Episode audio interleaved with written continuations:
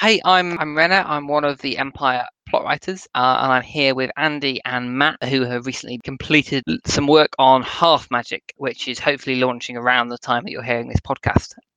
So I'll let Andy and Matt uh, start off, I guess, by just talking a little bit about what Hearth Magic is and what this project has been about. Hello, Matt. You go first. Okay. Yeah, I mean, it's quite a big piece, I think. It's been a while since we did a big overhaul of a section of the wiki. I think it's probably equivalent to sort of when we've overhauled the Conclave in the past or done another priest game or something like that. The priest yeah. is the one I think is the closest analysis. While we talk about it as a wiki overhaul, we're really overhauling a whole a chunk of the game itself. Although I think the difference here is there we very actively change things. Where here, what we've done is go back and try and completely rewrite um, and, and what we're doing to present the original ideas much louder, more clearly, uh, put them in the right context. It was really clear, actually, um, from talking to NPCs and others and listening to players, that our original ideas on Hearth Magic had been communicated astonishingly badly. Yes, I mean, certainly I, as a plot writer, I think I feel a little bit of credit for sort of helping to kick this off or push you into it because I, I certainly, and I think a number of plot writers sort of kept finding that we'd have discussions with you guys about what Hearth Magic was, where your vision of it was kind of quite consistent and quite clear, but then you you just talk to players or crew or NPCs or literally anyone else about it, and everyone would have slightly different ideas about exactly what Hearth Magic was, exactly what it meant in the game, and exactly what the stuff that was on the wiki meant. And it just sort of felt like the more you looked into it, the more confusing the situation was. One of the things we failed to grasp, and I think we did fail to grasp it fairly early on, is I've just done a quick search to uh, to remind myself. We mention what Hearth Magic actually is in two places on the on our wiki at the moment. It's uh, and it comes to a grand total of 159 words, which are actually pretty much a repetition of each other in the sections Hearth Magic on the Magic Summary page and What is Hearth Magic in the FAQs. So we didn't do a really good job, in my opinion, of communicating to anybody what we meant by hearth magic. And that's what we're trying to address right now. So I guess before we go on to talking about the new stuff you've done, which is pretty exciting, I definitely want to talk about, it's worth probably asking a little bit about like what the development process was like back in the day. So like back in the, the early years, which I appreciate are confusing and dark time. Clearly there was a, a, vision concept with them originally. And I was wondering, I, I don't know that much about where that came from. Hmm. It's an odd one. I genuinely can't remember exactly what led to Hearth Magic. I know that it was around trying to capture some of the ideas of story and narrative so that we could leave space for ourselves. I talk occasionally about the need for fantasy games to have some mystery and magic in them, whereas our actual magic magic rules, our ritual magic and our spellcasting are, are pretty mechanical in their nature. We leave plenty of space for role playing, but at the end of the day, it comes down to how many mana crystals you can pile up for how many wizards, and you get the designed effect. And we wanted to leave a little bit of space for things like folk stories or true love or two people holding a pass against a, an entire army of orcs. Stuff that that wouldn't be supported by the mechanics of our game, but that could be used by us and by the players to make memorable stories. I guess Matt did most of the work though. Yeah, I think I was really keen, wasn't I? I think it was a little bit my baby. I can mm-hmm. certainly remember I wanted to call it half magic and full magic, and you and you you, you kiboshed that, and, quite right. It's because I I have no poetry in myself. Yeah, no, quite right. Like part of you know where I come from in live role playing is I love all those old folk stories. I, you know the old classic English folk stories. There's a charm to them and a quality to them that I wanted the world to embrace and capture. But there's an element with empire in which we're trying to be both really original and have a genuinely new and novel setting. But it also it has to resonate. You have to see the world and, and, it has to feel familiar. And so you're trying to be both old and new at the same time. What i mean by that is if you look at sort of 80s fantasy literature the place names are all ludicrous collections of consonants and we laugh about it now you know, that is the bad old days. But the reason that failed is because they were coming up with just random ideas off the top of the head that had no resonance. They didn't match with anything you were familiar with. It didn't feel culturally close in a way. And for me, hearth Magic is ultimately about trying to capture some of that flavor and evocative feel of fairy stories, of folk stories, of myths, of horror stories. It's Hans Christian Andersen. It's Grimm, Eight Thousand and One Nights, it, because I think you're right that folk legend and folk tales have a, have that kind of quality to them. That is, I don't know if you've read Jonathan Strange and Mister Norrell.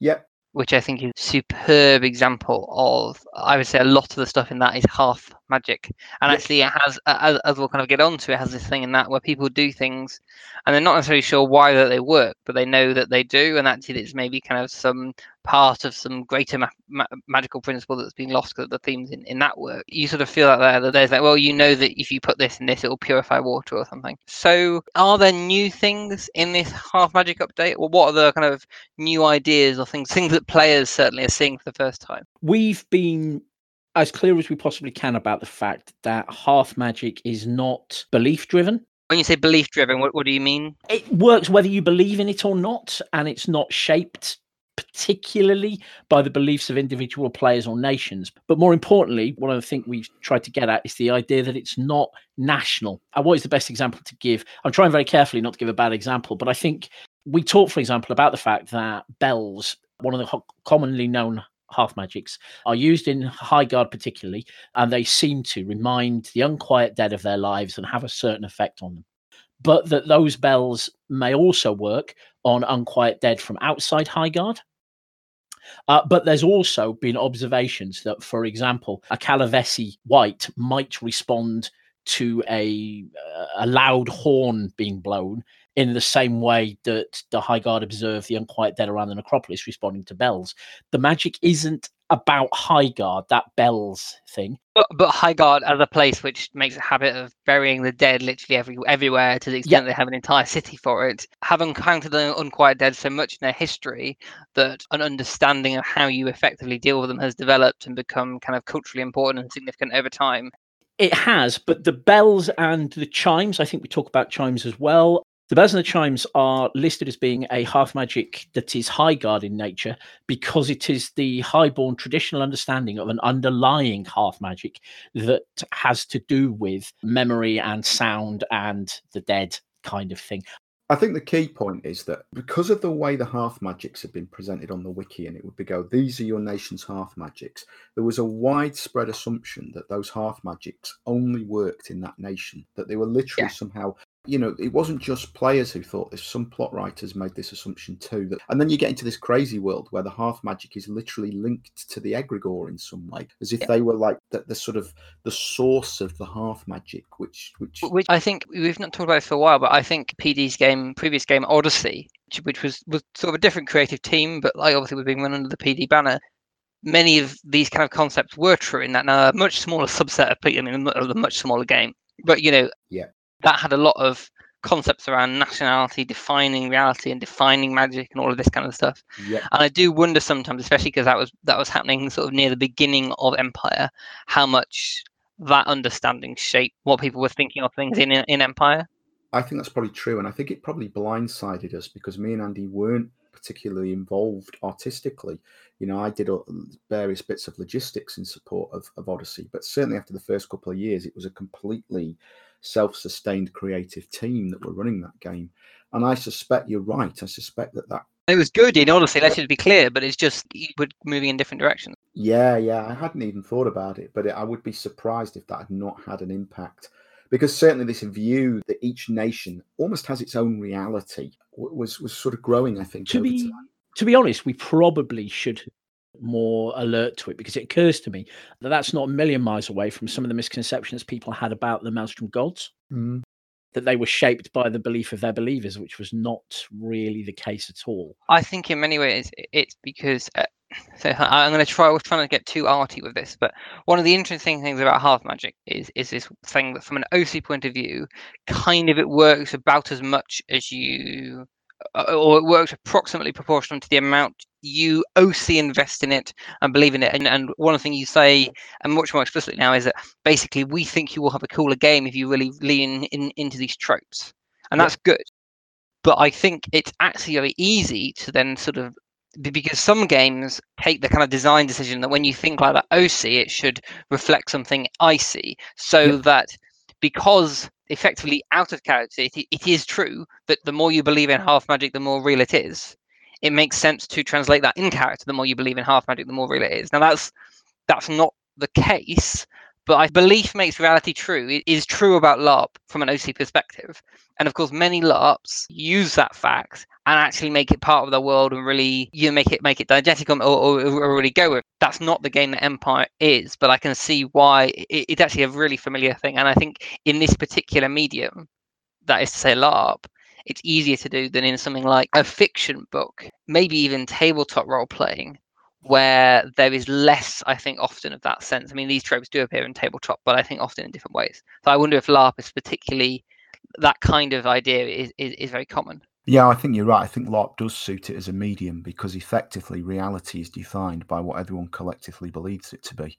Yeah, you have that line about if, if we don't send NPCs in saying there's orcs over that hill, because actually then there are orcs over that hill, whether that's true in the game world or not, because everyone will collectively believe it. And collective beliefs taking root in a player base that aren't true in LARP, and there's no real way you can necessarily always pull it back, or it's hard to. We've talked a little bit about that because obviously we run, we, we believe that there is an objective reality, which is reality as we understand it. I don't think we ever change the rules to support player belief because we're monsters. But what you can end up with is a tension between the objective reality as understood by the people framing and running the game and the subjective reality as understood by the players and their character we saw a little bit of that coming in with Hearth Magic, which is one of the reasons that we finally pulled our fingers out and got to work on doing this overview. So I think we wanted to try and address a lot of these misconceptions that have grown up. We wanted to really try and explain what Hearth Magic was for in the game. We wanted to get across this idea that you wanted to embrace it. And then we also wanted to go through every nation because actually some nations had some really great Hearth Magics discussed for them that could be role played with and really brought into play. And others it was pretty ropey. It was it was a mixed bag. So there's been a, a big attempt to sort of broaden and deepen. And presumably that was because actually the original people writing those nations you know some people had ideas that worked really well and, happened to align really well with the game it was becoming and some people had ideas that felt really interesting but actually turned out to be harder to realize in play than it seemed. In some ways i think it was less an ideas issue it was more that some of our nations led themselves very effectively to solid hearth magics. Right, I guess that's what I mean. So the marches, for example, their hearth magics have a strong thread of English folk fantasy and horror running through them. So it was easy to see that standing stones would be important, the chalk figures would be important, the poppets would be important. And the league, I think, is mm-hmm. The league is strong. Dawn is very strong as well. We looked at traditions that we felt would work well in a sort of Arthurian romance with overtone, what, however you determine Arthurian romance. I won't get into that. But Urizen, for example, I think suffered a little bit from the fact that while many of its uh, any of its uh, you know um, themes and tropes quite strong, they didn't immediately lend themselves to hearth magics. What I want to ask now is though, uh, because we've talked a lot about what hearth magic isn't, could you give the, the elevated pitch for what hearth Magic is in your view? So, hearth Magic, from my perspective, is the natural laws of the world itself. The example I used when I was chatting with Andy about it, it's like a lodestone floating in a bowl in our world always points north. And no one knows, quote unquote, why that should be. It's just a useful fact that people can make use of. Now, obviously, we now in a kind of post industrial revolution or post technological world understand why a lodestone points north when floating in a bowl of water. I mean, I don't. Magnets are really hard to understand. You're a physicist by training, so maybe you do. Yes, you're right. Yeah, yeah okay, then that's what even are magnets. Nobody knows. Nobody knows. Literally, nobody knows what a magnet is or why that happens. And actually, you know, it's fascinating because even when you say, well, it's a magnet, all you've really done there is put a, a word or a name on something. You haven't really explained anything. To actually understand magnetism is really the world is a big bar magic. Magic. I, I remember this now in school. Is it, the world has a big red and blue thing through it, and it, the red end is it has a big S, and the blue one has a big N, and things point towards N. That's right. So, hearth magic is effectively the laws, it's the natural laws of the world. It's how the world works. And I remember actually, me and Andy were uh, almost having an argument early on when we are doing this review. And Andy was like, but because uh, I was talking about some of the laws of ritual magic, like the law of dominion. And Andy was saying, well, I thought that was just for ritual magic. And I was like, no, no, because the underlying physics of the world is the same whether you're doing ritual magic or you're using hearth magic. It's not that there are a set of laws for both. It's right. one more set of physics for the world. And to be clear, you haven't defined, there is no secret PDF of the actual physical physics of Empire, and neither will there ever be, nor is there any game in trying to find it. But you're clear that in some sense it may be unknowable even to you, but it does exist. Yes, absolutely. Yes, just like you say, almost nobody knows how a magnet works. We could roll back 500 years and say, well, nobody understands how a magnet works, but we all know it works. We all know these facts to be true. We just don't know why they are true. Sure. And as Andy said, uh, mystery is a really important part of story. That there needs to be an element of the unknown. You probably can't write the rules down anyway, because in the real world, the rules are unchanging and they are based on what we might call the laws of. Well, I mean, I mean, I'm not sure there's consensus on that. Okay, the first person to mention quantum physics is getting kicked off the court. Yeah, yeah, yeah that is fair. But, but, but actually, quantum physics has a really strong oh, analogy to Empire. I, and I think, yeah, thanks, Andy. I think it's great for bringing that up. So the point is that the laws of hearth magic, what they obey is the demands of narrative and story. And sometimes they work and sometimes they don't. And there's no in character way that you can tell whether they are going to work or not going to work. Just like in quantum mechanics, there's no way to tell whether the electron goes through the slit on the left or the slit on the right you can't you, there is an indeterminacy there that is actually this is your this is your accessible explanation of hearth magic is it it is yeah yeah yeah out of character everybody understands how hearth magic works basically the most dramatic outcome is the one you get that's how it works. That's the rule book that we're operating to here. The thing that produces a good story. But crucially, in Empire, there's no particles of narrativium, which is a Discworld term that I know you don't know, but there's no particles of narrativium poking around doing stuff. That's there might be, but we're not going to define them. We're not going to write equations for them. That stuff is funny, but isn't a useful textbook. I actually have Narrativium literally up on my computer screen at the moment because I was about to bring it up. I disagree slightly with Matt. I see where he's coming from. We're not going to talk about uh, particles of Narrativium, but when I'm thinking about hearth magic, it feels to me like there is a fifth fundamental force in the Empire universe, and that is whatever you might call it, narrativium, fate, whatever, that is a factor that we build into our games a lot. Which I guess, I mean, it's the same thing that informs why the something like the Sentinel Gate works. Yep. The Sentinel Gate clearly has an OC function. It lets people go to linears and battles and, and cool encounter tents, which we set up. But very explicitly in character, it works by fate, which incidentally actually is something Empire shares with Odyssey because Odyssey had a very similar concept. I think because it's just such a natural thing to put in LARP. Essentially, there is something in the makeup of the creator's cosmos that is able to judge whether a, a significant event is going to take place or not. Right.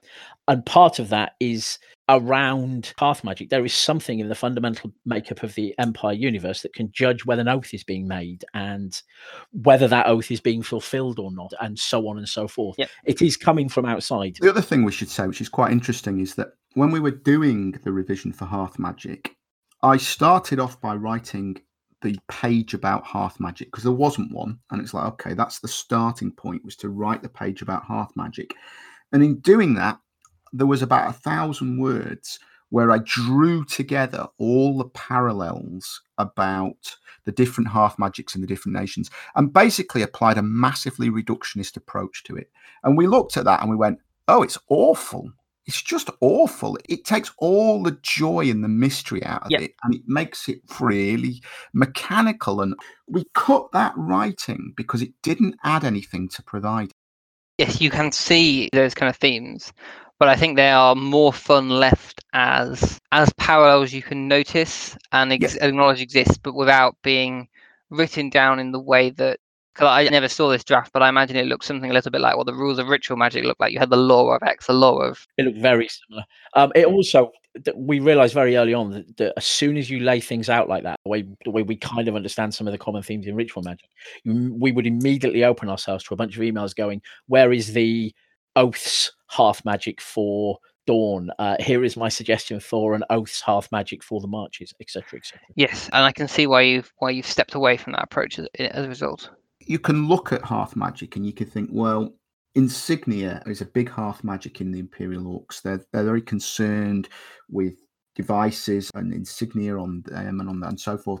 And heraldry is a big hearth magic in Dawn, and there's got to be some kind of underlying unifying theme there. What I like actually though is the way in which some of your examples from the nations that you've wrote and expanded have odd edge cases that don't quite fit. Like you can't come up with moving back to the physics analogy, you can't come up with a standard model Yep. of hearth magic because there's just weird things like so something like the way Varushkans interact with hospitality, and hospitality is a theme, if you like. A theme is possibly the best word that appears in a few nations' understanding of hearth magic. But that the way the way the Varushkans interact with it also has stuff about the way in which people are treated and how that shapes your experience of them in a way that doesn't appear in, say, the way the Brass Coast interact with or think about kind of hospitality. So I think you know it's not as simple as oh that's the hospitality one for that because you know well actually but that also has maybe some of these themes in and I think that to me more convincingly creates this impression that there is an underlying kind of understanding of the world, but different people and different peoples within the empire world have come to a different understanding of which ones are relevant in their lives and important and about how to understand it. So that if a Varushkan talks to someone from Brass Coast about hospitality, they will just kind of disagree on exactly what hospitality means, but neither of them are particularly wrong. They're just they have got slightly different working models, like some of the early models of the periodic table, which were kind of had a lot going for them, but weren't quite there or whatever, but were particularly had good predictive power and were powerful and, and clearly told you things about the world. But like you very much avoided trying to kind of nail stuff down in that sense. Yes, because fundamentally, we're not trying to create a grand unified theory. We're not trying to create a set of iron hard laws. What we're trying to create is a toolbox to write interesting stories with, both for us to do that and for players to do that. So I think it's natural to then talk about one of the nations, but I think from this discussion, I think it's natural to talk about Urizen and exactly how you've written the Urizen hearth Magic, because with that you've gone in a different direction perhaps to the other ones for some of the reasons we've already talked about. Yeah, Urizen's really interesting because it was one of the difficult ones to write hearth Magic for in the first place. And actually, it was quite difficult when we went to do the review. And I was thinking about why if you look at the development of Hearth Magics originally, and it's obviously seven years ago, and my memory is notoriously poor. Myself and Andy did a lot of the reviews of the nations where they've been originally written. And what would happen is someone would, would effectively write, there is a common superstition in this nation. They think that doing this has this effect. Hmm. And it would almost be written in the tone of, but we all know it doesn't. You know, everybody realizes that putting a standing stone up in the marches doesn't really have any effect. It's just a superstition. And we would take all that writing and go and lift those beliefs out and go, no, no, these are true. This works. This isn't a superstition. And again, that's something we stress very hard in the review. This isn't superstition. This works. This is magic. This works.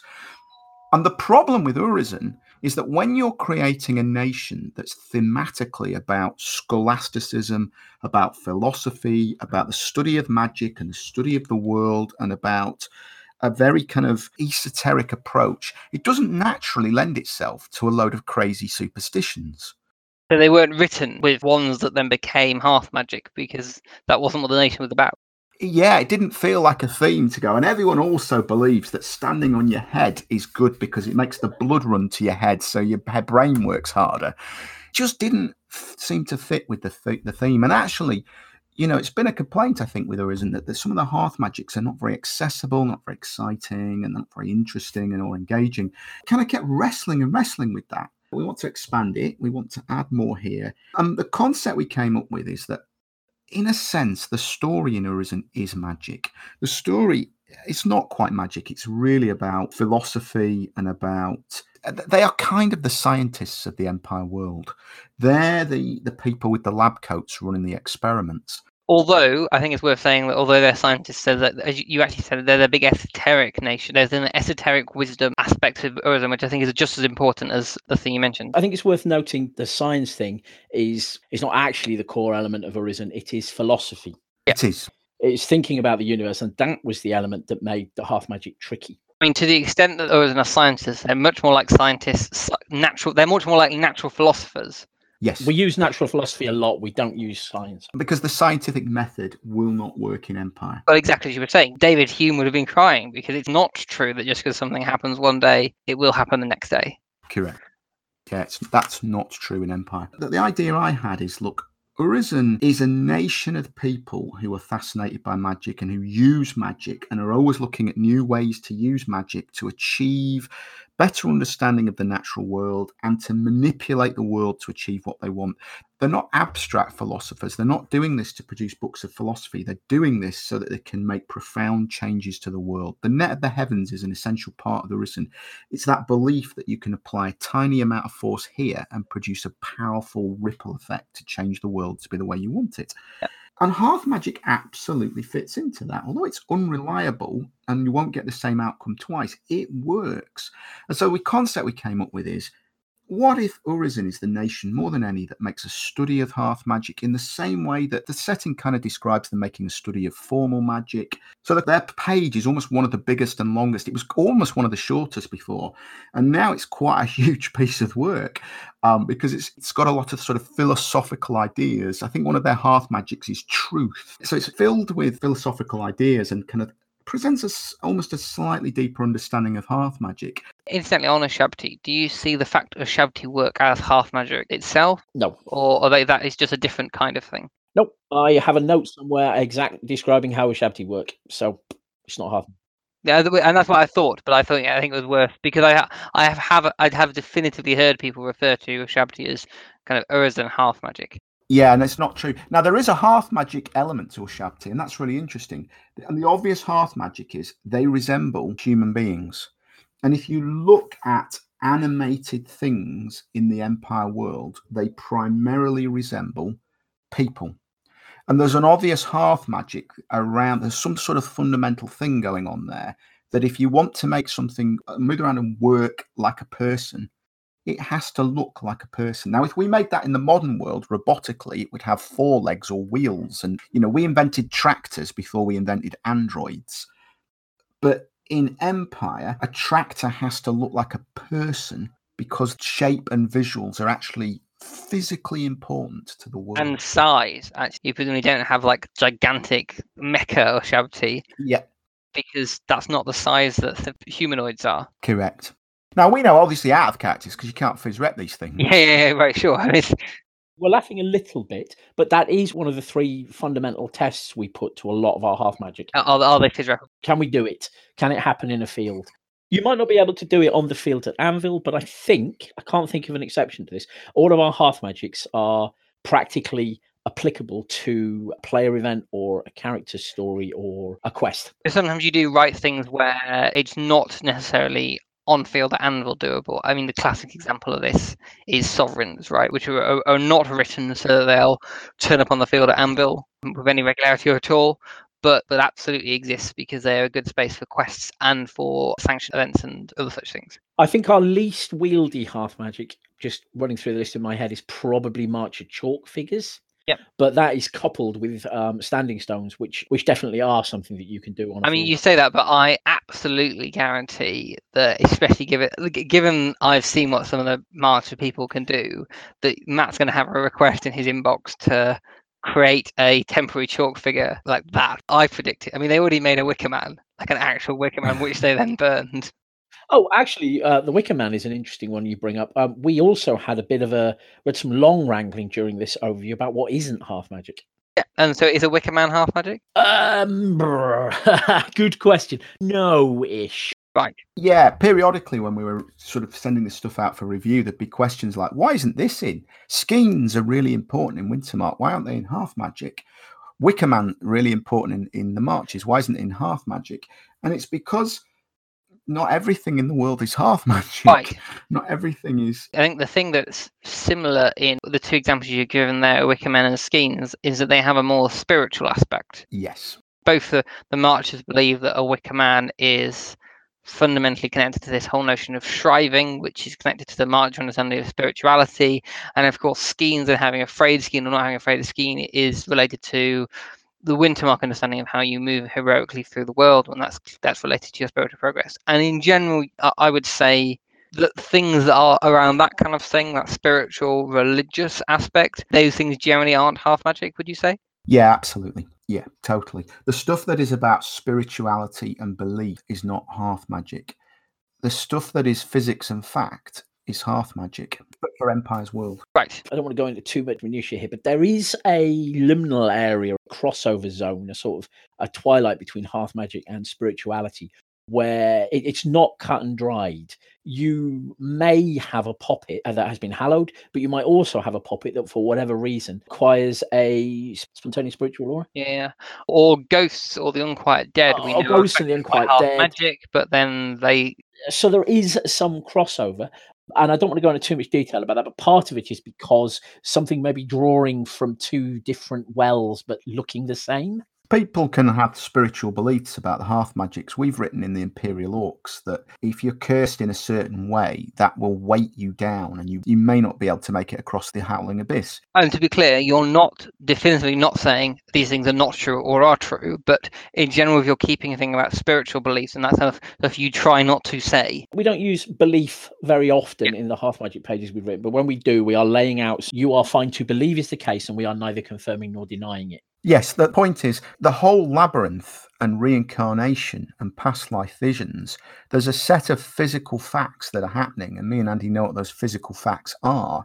And then there are a range of different spiritual beliefs that you can have about what is taking place there. There's an interplay between the two, but we don't put reincarnation or the labyrinth in, in hearth magic because it's about belief. i'm reminded that one of the questions that was asked by one of the people who provided us with feedback is can hearth magic be heretical to which the answer is it absolutely can be heretical or blasphemous or idolatrous even because in exactly the same way as almost anything else can be listing a bunch of debts in your book of reckoning in the league is clearly something that, that few priests would have an argument with. But at the point where you're listing a bunch of people that you are going to get for what they have done to you over the years you're straying into areas that some religious people Striving for justice is what it sounds like to me. it does sound like an, an attempt to achieve vengeance on those who have wronged you it would be absolutely fine. And I would argue, uh, and again, I'm, it's an in character discussion. There is no way that you could say, no, no, no, it can't be heretical. It's hearth magic. I think any priest or judicial character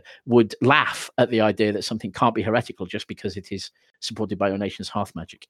Yeah, hearth magic is just magic. It's effectively the narrative equivalent of a sword or a suit of armor. It's a thing that exists in the world. What is heretical is how you use it and how you apply it and the things you say about it. We actually put quite a lot of time into in this rewrite into suggesting ways you could use hearth magic on the field, many of which are designed to support your internal monologue as a character, but a lot of them are designed to cause conflict because we like conflict. Do we want to talk about that a little bit actually about the using them in play element of hearth magic? It's quite a new approach for us on the wiki. And here you can see the real evolution of Empire actually is summed up. The original wiki just says, here's the hearth magic. There's no discussion of it. There's no suggestion about how it would be used. There's nothing. And then and then Andy created all these sections for each hearth magic, discussing how you use it in play, examples, how you bring it in, what you might do with it, how you could incorporate it. And my first nervousness was we've never done this on the wiki before. It, feels a bit like we're telling people how to role play. And Andy's counter argument with, yes, we've had like 600 people come and try Empire in the last two years who've never done live role playing before. You know, when we started with Empire, we wrote with an audience who were really experienced in live role playing in mind. And I think slowly we're all evolving to a point where we should have been actually when we started, where we write with a kind of an assumption that you may have never even thought about these ideas before. New player experience sort of thing. I, I absolutely agree. I think it's something that you have to do very delicately. Yep. Because you don't want to get overweening about it or tell people how to role play. But I think it's one of the things, if we think about Empire's place in the wider context of the hobby in the UK, which is obviously a bit of a weird thing at the time we record this because we're in the middle of the COVID 19 pandemic. But in general, for me, what a grassroots LARP is to some degree is something that has this feeling of bringing people into the hobby, of making the hobby less of a closed shop where you already know how to do it and so you do it, but opening the hobby up, not just as a starter thing, because I think clearly people can start at Empire and enjoy an entire LARP career at Empire and never really play anything else, and that, that, that's fine and good. But I certainly think, you know, there's high concept games that don't need or care about teaching you how to play LARP, and that's okay. But I think it's important that there are games that exist that are good, that are high quality, but that allow people to come to the hobby and, and pick it up for the first time. The in-play sections, while there's an element of what we've talked about there, that, that is a fundamental element. They're not just about trying to teach people to suck eggs, as it were. There's also an element of giving permission to people. So the obvious one I'm thinking of is we say at one point in Insignia, and I think again in places like Heraldry, you should absolutely assume that any insignia or heraldic device that somebody is using has a major significance to them and view it through the lens of your own hearth magic and question them. And if they can't tell you why they're wearing a certain symbol or sigil in character, it is acceptable for you to be surprised or critical of that. Giving permission to undertake that kind of behavior. Permissiveness is really important. I sort of predict that Matt is about to talk about Maelstrom drugs. it's not a charter for bullying. No, absolutely. But it is a charter for saying you have permission to do this thing that seems strange or odd, out of character. We're telling you is absolutely legitimate in character, and you should definitely do it. I was thinking a lot on the run up to this podcast about where Hearth Magic ideas are used in other systems. And I think Hearth Magic quite unusual to be put center stage in the way it is in a fest game. But if you look the Nordic model of LARP, there's a lot of systems where magic basically does whatever you can persuade someone it will do. Yeah. I think Dumnoni Chronicles operates a very similar system. And there's an element of that in Hearth Magic. It works if you persuade the other person to go along with it. But rather than offer you a blank slate, an empty canvas, we've tried to create rules and lines that you can understand and apply and one of the reasons we've done that is so that we can get everybody onto the sort of same page about what should work and how it should work and what the effects should be, because I think that makes the world more credible, more believable. Now, does that mean that I'm a player? I don't have much time to read, maybe a bit more time during this global pandemic. Uh, is it okay for me to just read the About Hearth Magic page in my nation's page? Absolutely. And that's that's still absolutely fine. I don't need to know the details of what Imperial Orcs believe about insignia to play no. my High Guard priest. No, okay, no. good.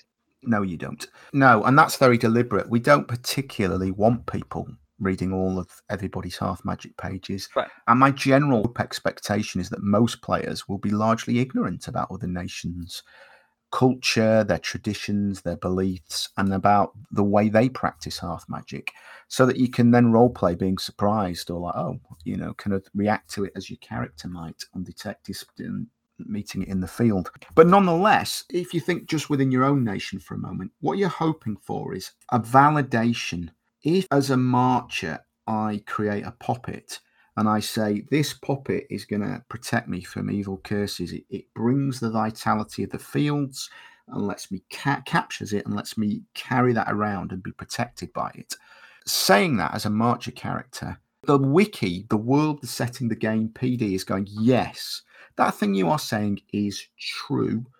You know, you are validated in holding those beliefs. What we're saying there, kind of the contract we as game runners in your case and as writers in my case are saying is we won't always do it. This isn't going to be reliable, but we will try and validate you. So there is an expectation. I mean, certainly I, the writer, will make sure I'm reading all of the hearth Magic pages and trying to internalize them because actually I do want to think, especially if I run a march, a plot in which someone has to go and deal with some kind of evil spirit haunting the fields, then I would like to say to that monster who is playing my evil spirit, if anyone's wearing a poppet, then they are protected. You should role play differently with them. We want to reify those cho- those player choices. Yep. And that's the kind of the social contract that we're trying to uphold as game organizers. Yeah, totally. We won't validate everything. If you say, "Well, I have this poppet, so I can fly," everyone around you will go, "No, that's not what poppets let you do. It's just crazy." Because everybody, hopefully, around you, or the other marchers that you're going to be role playing with, understand what a poppet can achieve because they've read the hearth Magic page. So they will also validate it. They will be like, yes, yes, I that you're right. That's what a poppet does. And if your friend who's with you, who is a leaguer, is coming on that you've got some leaguers with you on the same quest because they're joint thing. It's actually quite cool if they go, "What are you talking about?" And the marcher's like, "No, no, no, you don't understand. These straw dollies, they're going to protect us." And the leaguers can be like, "What?" And then it turns out they do, and the leaguers can be like, "Whoa!" Yeah. The validation is really, really powerful in LARP. The example I'm fond of from Maelstrom is not so much the drugs, but the Hat of Intelligence. Mm. And the Hat of Intelligence was a magical item. You could make it. It cost you resources in the game. I can't remember exactly how it worked, but like just like in Empire, when you make a magic item, it costs you resources. And what the Hat of Intelligence did was it said, if you put this hat on, you are more intelligent. And you think, well, I can see how that works in a tabletop. I would get plus one to my intelligence rolls. How does that work in a live role playing game? And how it works in a live role playing game is anyone who put on a hat of intelligence would role play that their character was smarter, more judicious, spent more time thinking about things, and was more intelligent. And it worked. It worked for what it needed to achieve in the game, which is that we all now collectively kind of acknowledge the fact that person is more intelligent. And what the hat really did was say, if you want to role play this thing, if you we give you license to do that. We give you license to role play and, and well, it's a magic feather isn't it? The dumbo magic feather you're familiar with this the, this work of art, Dum- Dumbo, Matt? I'm not familiar with Dumbo. I... So in, in I'm going to spoil the plot of Dumbo movie, which is I think like more than 50 years old. But um, so Dumbo famously has really big ears. He can fly. He can always fly throughout the movie. He can absolutely fly, but he doesn't believe he can. Yep. But at some stage, he gets given a magic feather, which he's told can make him fly. Yep. I mean, within the reality of the Dumbo world, that isn't making him fly. But the point is, actually, it gives him the confidence to fly and we're sort of merging in character and out character here. So it's not a perfect analogy, but I think it, that's almost, it feels to me that's very similar to what you're saying that the, the hat of intelligence is like a magic feather that gives you the permission yep.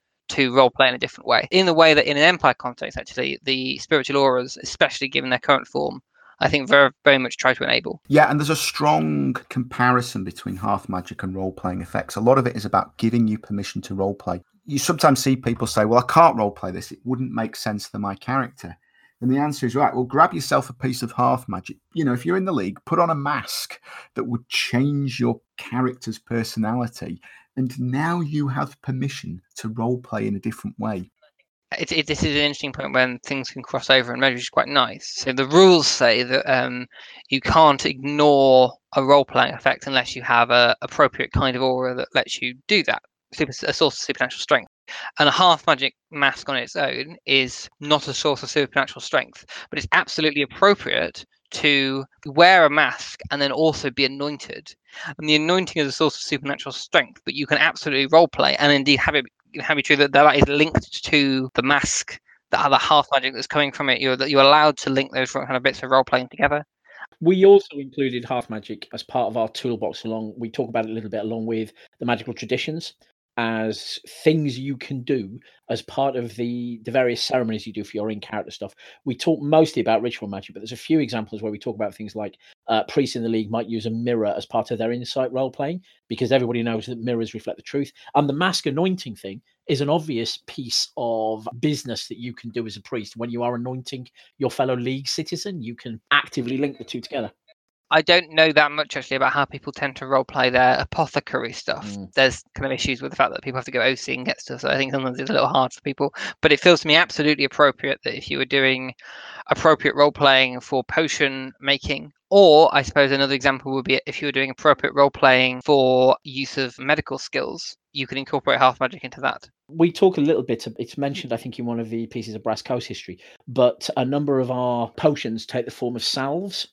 Several of our nations have got face painting or um, or similar traditions. You could easily combine putting on your salve of plus one body hit with the hearth magic for presenting your battle face to somebody or preparing yourself to go into a dangerous situation and Brass Coast have uh, Syra as mm-hmm. a key element of their hospitality thing. And so, if you're dealing with, I can't remember what the potion form is that you can drink. Tranquil Nostrum would be would be an obvious example of that. Instead of brewing up a pot of tea like you might in the marches, it would be entirely appropriate for a Brass Coast apothecary to brew up a pot of his or her family's Syrah and pass it around with all suitable ceremony to gain the healing effect of the Tranquil Nostrum potion they've brewed. One of the things we identified and put forward is that hearth magic is effectively self-refing it is up to you to determine how much it affects your character. Nobody's going to come along and say, "Oh, you've got to do this." It's not like a formal magical curse. It's up to you to decide, determine how it affects your character. But because of that, there are no mechanical benefits to it. There are no almost no mechanical effects. There are a couple of exceptions here and there that's specifically called out on the wiki, but essentially there are no mechanical benefits to hearth magic. But I think crucially, it is okay to roleplay that you are horribly cursed as a result of hearth magic, and that's not wrong. Yep. either. No. I think there's maybe some questions about because people will inevitably want to analyze that with blades and such. I'd like to jump in here. We uh, we talked about that literally yesterday. I think it was Matt. We did. We basically said if you have been cursed in this fashion and you are rolling with the role playing, you can either just let the referee know, and we would hope that the ref will be able to incorporate that into the results of the ritual, or you can contact us at Profound Decisions if you've got time between events. We will see what we can do to help you make the curse you are suffering as a result of Hearth Magic as real as we possibly can in the context of the game and its mechanics. Yeah, because uh, I mean, obviously you don't want to be overwhelmed with requests for that. It is not really that hard to do some small stuff that will make it smoother mechanically uh, for some of the things for things like that. Most people, if they were going to take a, a reductionist approach to the game, would say that creating a curse for yourself is not a mechanical benefit. Yes, uh, absolutely, I agree. You can absolutely have mechanical detriments. Yeah, you yeah, can apply those, yes. But the point is that what is Hearth Magic for? It's for it's for the story and it's for the explanation. If I was in the hospital and I'm suffering from some terrible wound that's poisoned and has some evil curse that's spreading through it, some Morgul knife curse, and I'm writhing in agony and, and so forth, and somebody brings a poppet over and puts a poppet on me and says, That'll give you the strength of the fields and, and give you the, the vitality of nature to help you fight it. I know that's Hearth Magic, so I know that's not going to save my life. It's not going to provide me with a mechanical benefit. I need the surgeons and the people in the hospital to cut me open and cut that bit of the knife out, or I'm going to die. But I can also role play. I can stop writhing around and screaming because I can role play that actually the poppet has genuinely helped me. I'm not in the pain I was. I'm much more able. The strength it's given me is allowing me to fight it. So I can change my role playing. And if the surgeon themselves wants to incorporate the poppet in, into their surgery role play, that's also fine, as long as they're doing what's mandated on the wound card or whatever it is. Absolutely. I, yes, as a surgeon, I might say, "Oh my goodness, I'm going to have to cut this person open." That's that's that'll be fatal. There's no way they can survive this unless we get a poppet. Somebody get a poppet quick. Right. That's totally legitimate. Because I think medical stuff in Empire is intertwined with magic. One thing I want to, I've got one more question, which is spontaneous magic, so which is to say magic that people create uh, using arcane projection. Do you encourage people when they are writing and conceiving of arcane projections to incorporate hearth magic ideas into the way they think about that? Obviously, they want to think about the ritual magic laws and have a good understanding of that if they're going to get through. And I know that's a, an error that sometimes people make. But also, would you encourage people to flavour what they're writing up and submitting with hearth magic? No. And that, that sounds really weird, and I'll explain why. Our job when we assess your ritual is to determine whether it fits with the rules of the game and the rules of formal magic. Sure. And they are expressed on the page for the ritual magic. Right. And it has to fit with those rules or it will not pass. Because at the end of the day, you're not role playing with us. We're not going to pass your ritual if it fails, but it's got the most amazing role play in it. We don't care. We'll fail it because we're not judging your role playing. So, including Hearth Magic in the stuff you submit to us, So I know some people put IC descriptions in as well as an OC description of what it is they're trying to achieve. But for you, it's, the, it's that OC description that really matters because it's about what is in keeping with the formal rules of magic rather than how someone is intending to role play. Yeah, generally the OC is the most important part of what they've submitted. The IC is important, but I'd have to spend a while thinking about it and breaking that down.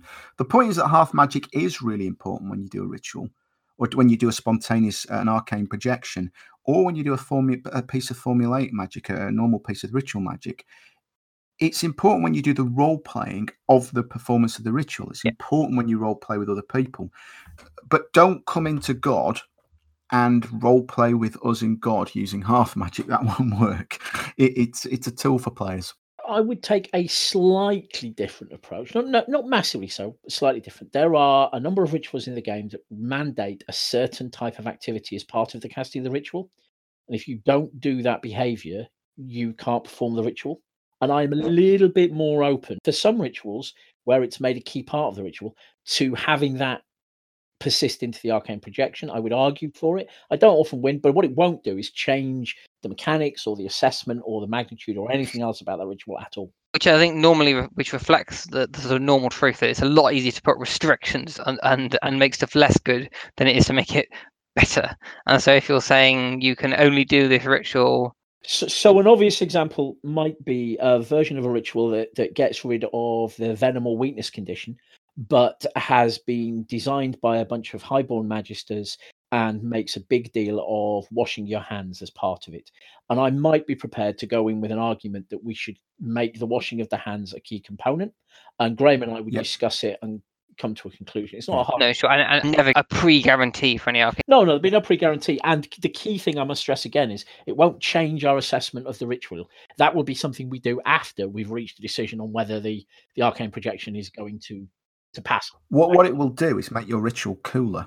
It will make your ritual cooler. It's and I might come back to it again if you were to codify that ritual. At which point it is worth the additional time discussing whether how we can make this ritual feel unique and flavoursome for the people who've designed it and maybe put it into imperial law. But the question you've got to ask if you're making a ritual is do, do, you want it to work or do you want it to be cool? Well, I, ideally, you want both of those things. Yeah. And, and, so, yeah, there is a role for Hearth Magic, and that is to make it flavoursome and, and, and, evocative and engaging. But it won't change whether your arcane projection passes. I mean, that makes sense to me. That might be not a terrible point to start to bring to an end on, which is something Matt is very keen on and talks about a lot. Uh, do you want to talk about leaning into the role playing, Matt? Well, I think we've talked about it a lot during the podcast, really. But it's just that idea of that the, the Hearth Magic works as much as you embrace it. It's designed to make the role playing more enjoyable. It's not always to your character's advantage, but it will be to you, the player's advantage, because you'll have a more enjoyable event. You'll be involved in cooler role playing encounters. So if you role play that you don't recognize someone when they're wearing a mask, it'll just be more enjoyable than going, well, yeah, that's obviously Dave. Why are we all pretending we can't tell who it is? The magic of live role playing is that we are all collectively buying into a world. It's very easy to be like, oh, but that's just Dave. He's got a rubber sword on. He's dressed as a knight, but I mean, he still looks like Dave. That's just Jessica. It's the classic thing where if live role playing is filmed, it almost gem always looks kind of crap. Yeah, feels crap much less often because when you're immersed in it. I mean, immersion is a bit of a overused word nowadays, perhaps, but for me, that sensation of immersion is when I am in the world I am the character. You are that character. There's no. When I try to explain live role playing to other people who who don't do role play, they're like, oh, other scripts?" And it's really hard to explain the concept that certainly in the the, the LARPs I play, no, that, that there's not. We don't pre-agree what's going to happen, but it flows naturally because you are living in another world. In fact, to sum up, I'd maybe say you can have a perfectly fine, enjoyable Empire event without ever thinking about hearth Magic. But if you do think about it and incorporate it into your game, I think you'll have more fun. I think that's a great place to end. Yeah, that's what Hearth Magic's all about. Is it's a good place to end. Cool. Thanks everyone. I hope you enjoyed our discussion of Hearth Magic. I'm pleased to say that all the new pages are now live, so why not head over to the wiki, take a look, and if you've got any questions, then get in touch. We look forward to hearing from you.